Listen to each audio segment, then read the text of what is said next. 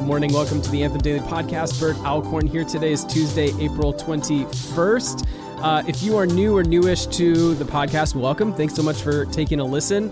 This just really uh, sprung out of a desire to help our church uh, come out of this season of coronavirus thriving, not limping spiritually. So, the Anthem Daily podcast is a thought, scripture, interview with somebody, a practice, something to help us use this stay at home time well, not just to endure, but to come out and flourish and thrive in our deepening life with God. Now, this week, what I'm doing is uh, feels like one of the most meta things in the world. Is I'm uh, unpacking and digesting an Instagram story that I came across on a podcast. So that's the ridiculousness that we live in. That is 2020. So, anyway, uh, but it was just a little bit of a backstory if you missed the podcast yesterday. Uh, one of my heroes, guy admire, um, is a pastor, writer up in Portland, guy named John Mark Comer. And he, a few weeks ago on Instagram story, just kind of offhandedly put up five phrases that really stuck with me, that I, I landed on, I kind of bumped up against, has sat with me, and, and seemed like really important things for us. Uh, and once again, I'm talking to Anthem Church here in Ventura, but if anyone's listening outside, that's awesome love you. Thank you so much for listening. But just so you guys even know, when I, I have content in mind, I'm thinking about the local community here that I'm a part of. Uh, and just can't bumped across these five phrases that I think are important for us to wrestle with. So, uh, yesterday was love over fear, was the first phrase. Uh, and then the rest of the phrases that we're unpacking this week relationship over retreat, gratitude over grasping, presence over prediction, and pastors over pundits. Now, today, our phrase that I want to unpack is relationship over retreat. If you've been hanging around Anthem for any length of time, I'm going to quote two passages of scripture that should be almost to the point of overkill for you at this point for how frequently we go to them because we think this is vital. It is a core part of who we are as a church community and have profoundly shaped how we do things, what we do, what we don't do. And so, those two kind of key texts for this idea of relationship over retreat. Now, by the way, real quick, just an unpacking of some definitions here. When I say retreat, I'm not saying silence and solitude is bad. I'm not saying it's good to have moments where you are away and finding moments with just you and God, sitting in silence, or even, I'm not saying vacations, retreat, any of that stuff is bad. That's not what I mean by retreat. When I mean retreat, I mean like in the military sense, to pull back, to actually like, um, to remove yourself from a situation to um, to yeah, that it's the opposite of advancing to use like a military metaphors to retreat back. So that's the kind of version of the word retreat that I'm thinking about here. So relationship over retreat.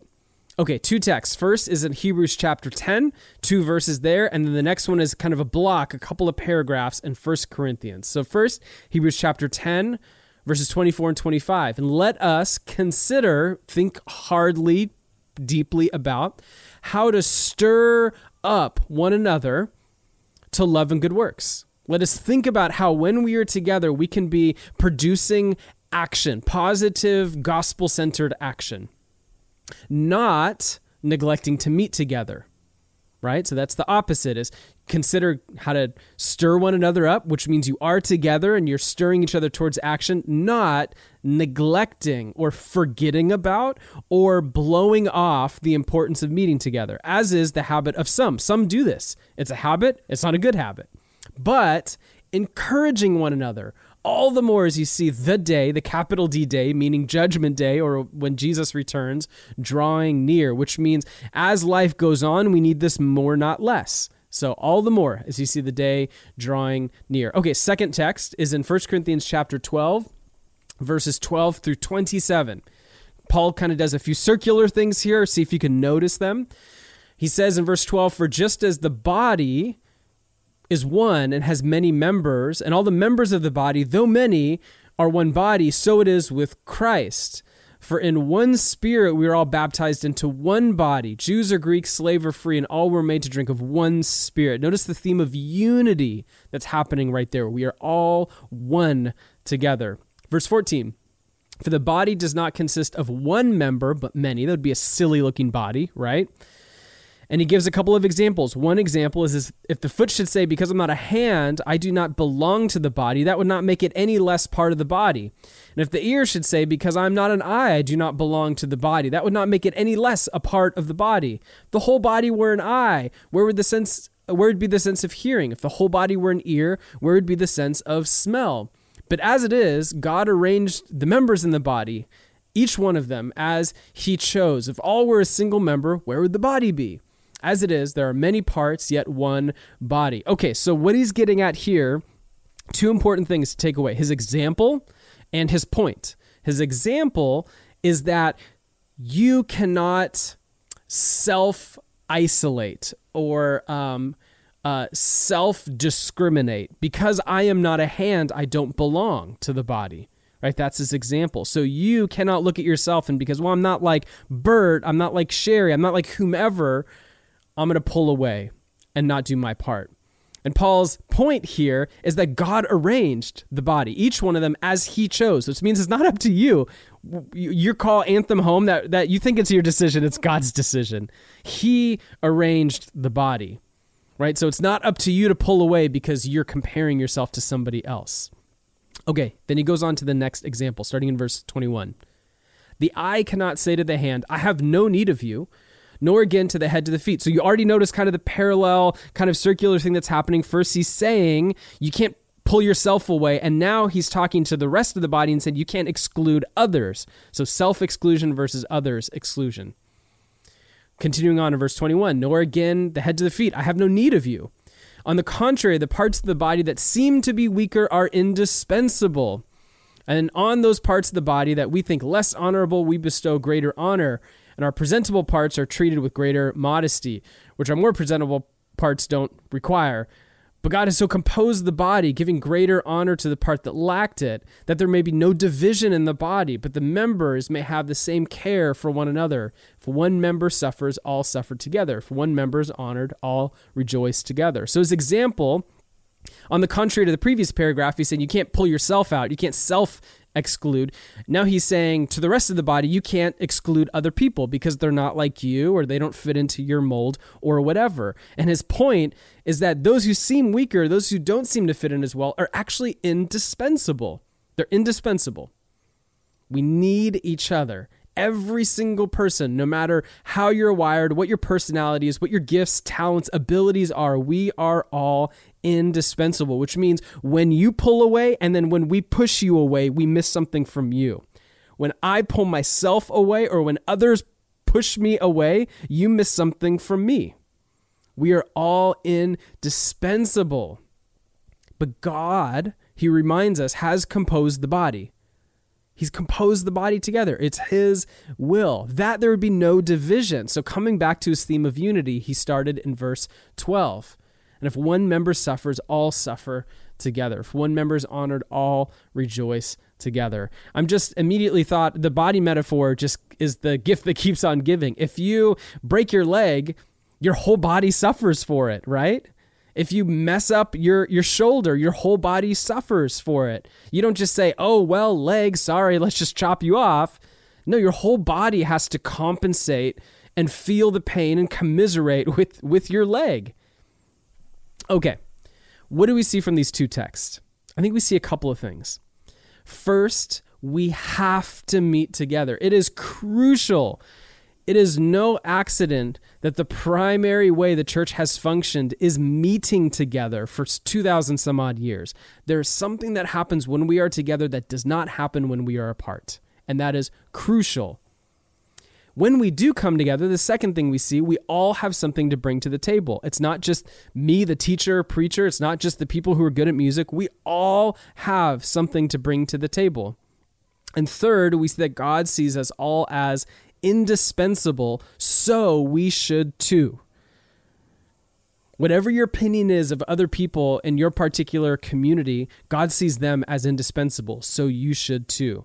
The most needy person the person who feels like it brings the group down, or the person who always seems to be taking and not giving, consuming, not participating. They are indispensable. We should see them as indispensable. Now, there's a couple of temptations to retreat. Retreat uh, and I'll give maybe two temptations or two reasons why we retreat. The first is it's just easier. It's easier. Being by yourself is easier than being with other people. And I'm not just saying that because I'm an introverted person. I'm saying that because when you're by yourself, there's no one to challenge you. There's no one to call you out. There's no one to say, hey, you're making these decisions and they seem dumb, right? You got no one else around. It's easier. You just do whatever you want. The second temptation, or the second reason we do retreat, is it feels right. And, and I think this is more poignant than ever in our time and our place. It actually weirdly might feel right to pull away from other people because life is busy. And and I just have to say like really bluntly, that is not a biblical position to take. Hey, life is crazy. I just got a promotion. Life is crazy. I just got laid off. Hey, life is crazy. My kids are doing this sport or that sport or in this X. So I got to I got to take a step back. I got to pull back. Now there's seasons for everything. There's grace for all sorts of things that can happen in life. But as a rule of thumb, retreating when life gets hard is a strictly anti biblical position. What we see actually in the Bible is this countercultural call to press in when life seems to get hard. When life is hardest, that should be your cue. That's your that's your indicator that you actually need more community, more voices in your life, not less. When you get laid off, you actually need your community more than ever. When life is busier than ever because your kids are busier than ever, you actually need people more. When life gets busy, you need more. So the temptations to retreat are easier and it feels right. But we know in the long run, that does not produce health. It does not produce growth and it does not produce maturity. When I see people, I don't care how long you've been a Christian, when I see people who retreat when life gets hard and they don't press into relationship, I see immaturity. And I'm talking about I'm talking about people who are in their 30s, 40s, 50s, 60s. I don't care how long how old you are, how long you've been walking with Jesus. When life gets hard and you isolate and you retreat, I see immaturity all over that. On the contrary, once again, no matter your age or how long you've been walking with Jesus, when life gets hard and I see you actually press into community, I see maturity. I actually see the Holy Spirit in your life producing growth and maturation. Relationship over retreat, especially in the time of the coronavirus when we are physically isolated and many of you are busier than you ever been. That that is my current situation. I feel busier than I am ever been. And and and more now than ever, I need other people. I need to not kind of huddle in my corner and just hunker down. I actually need voices of encouragement and challenge in my life. So, four reasons we need each other. We need each other because first, we need encouragement. We need we need courage for the day ahead. We need to be built up because I, I don't know I, I don't know what you're what you're like, but my inner critic is very loud. I'm an Enneagram type 1 and my inner critic is one of the louder voices in my life. The devil doesn't need to mess with my mind because I'm already messing with my mind, all right? Like, and I need encouragement and affirmation from other people. I need to be built up. I need courage for the day ahead. I need to have not my inner critic be the loudest voice in my head, and I need that from other people. Second, we need accountability. We need others because we need accountability. This is one of the largest testing seasons of purity, holiness, and integrity that I have ever lived through for myself and, um, and for other people. We need accountability. We need some people in our life who are going to ask us hard questions, and we need to be able to give them honest answers and not fear judgment and not fear that we're going to be cut off from them because we're in community with them. We need encouragement. We need accountability. We need challenge. You need someone in your life who tells you you're stupid. I'm, I'm dead serious. You need someone in your life who tells you when you're being an idiot, when you are dumb, when you are making dumb decisions. We're going to be in Daniel chapter 4 this coming Sunday. And, and one of the themes in Daniel chapter 4 is, is how pride um, masks reality uh, and how we can puff ourselves up and have all kinds of distorted views about ourselves. But we know that pride comes before the fall and that God loves the humble. We need people who will challenge us. We need people who will encourage us, keep us accountable, and challenge us. And finally, we need to feel that we're not alone in this. We need other people to just commiserate with us. The writer of Hebrews even says Jesus can do this with us because he's lived through every kind of temptation. He's our high priest, our example. We need others to do the same to remind us that we are not alone in this. So, two questions to end today's podcast. First, where are you retreating where you should be relational? Where are you retreating where you know you need to be relational? What are you holding back? What are you running from? Where are you retreating where you should be relational? Second question What can you do today to take a step forward? Don't try to solve all your problems in one day. Right? Maybe you've identified you're, you're a self isolator, you're an individualist, you pull away when things get hard. What can you do today to take a step forward in choosing relationship over retreat. Thanks so much for listening. Hope this is helpful. Hope it is encouragement, a challenge, stirring for you. Uh, we believe uh, that everything in life gives us the opportunity to choose a deepening life with God or to choose to pull back. And so I do hope you are choosing to press forward in this deepening life with God, even in the chaos, confusion, craziness of this season that we find ourselves in. Thanks again for listening. We'll see you back here tomorrow.